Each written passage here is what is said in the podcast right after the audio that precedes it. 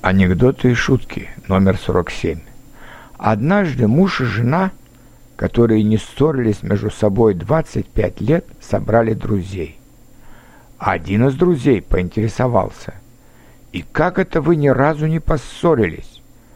Жена ответила, «Все очень просто.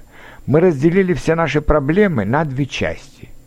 Муж решает важные проблемы, а я остальные, небольшие». Мои проблемы – это дом, уборка, дети, еда, одежда, отдых и так далее. А у мужа русско-американские отношения, война в Афганистане, глобальное потепление и от чего вымерли мамонты.